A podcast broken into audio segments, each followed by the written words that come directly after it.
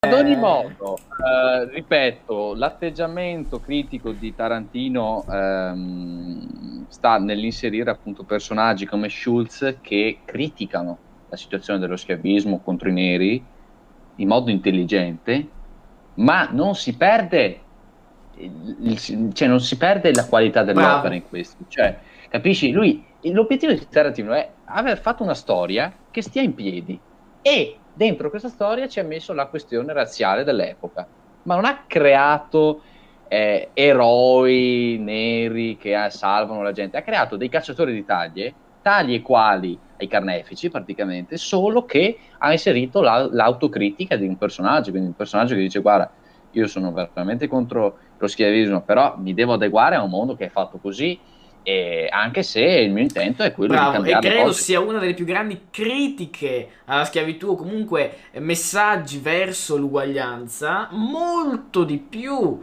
cioè proviene molto di più un messaggio di questo genere che da un film super moralista che vuole privare ogni tipo di come si può dire, di satira o di divertimento. Cioè, ha dimostrato Tarantino che con il divertimento si può, diciamo, mettere in scena una critica, ecco. E anche usando termini, adesso io tanto per dire, se io ti dico, guarda, io sono antirazzista, perché ogni volta con le doppie negazioni mi confondo, è giusto, antirazzista. Ragazzi, è dura il mondo, se dovete nascondere, se dovete nascondervi, è dura il mondo. È dura.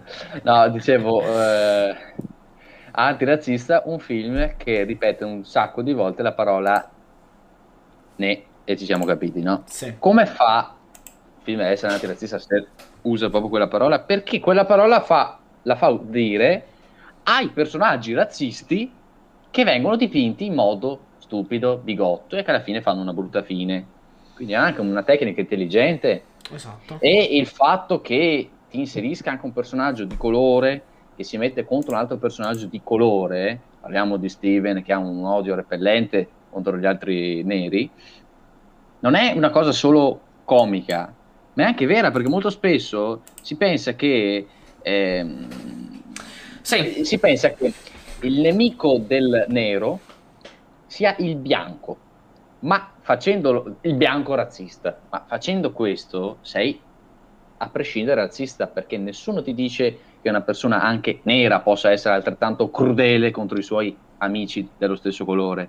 Quindi si mette a maggior rilievo il fatto che un vero antirazzismo non abbia, per questione proprio di terminologia, non abbia un'etichetta di colore.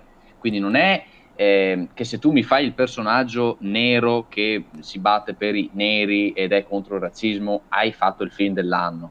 Fai il film dell'anno quando compi delle scelte anche stilistiche, delle scelte di sceneggiatura intelligenti come questa. Esatto. Quando tu mi fai un film come Black Panther per combattermi il razzismo, e per combattere il razzismo mi fai tutti i personaggi di colore, non stai combattendo il razzismo.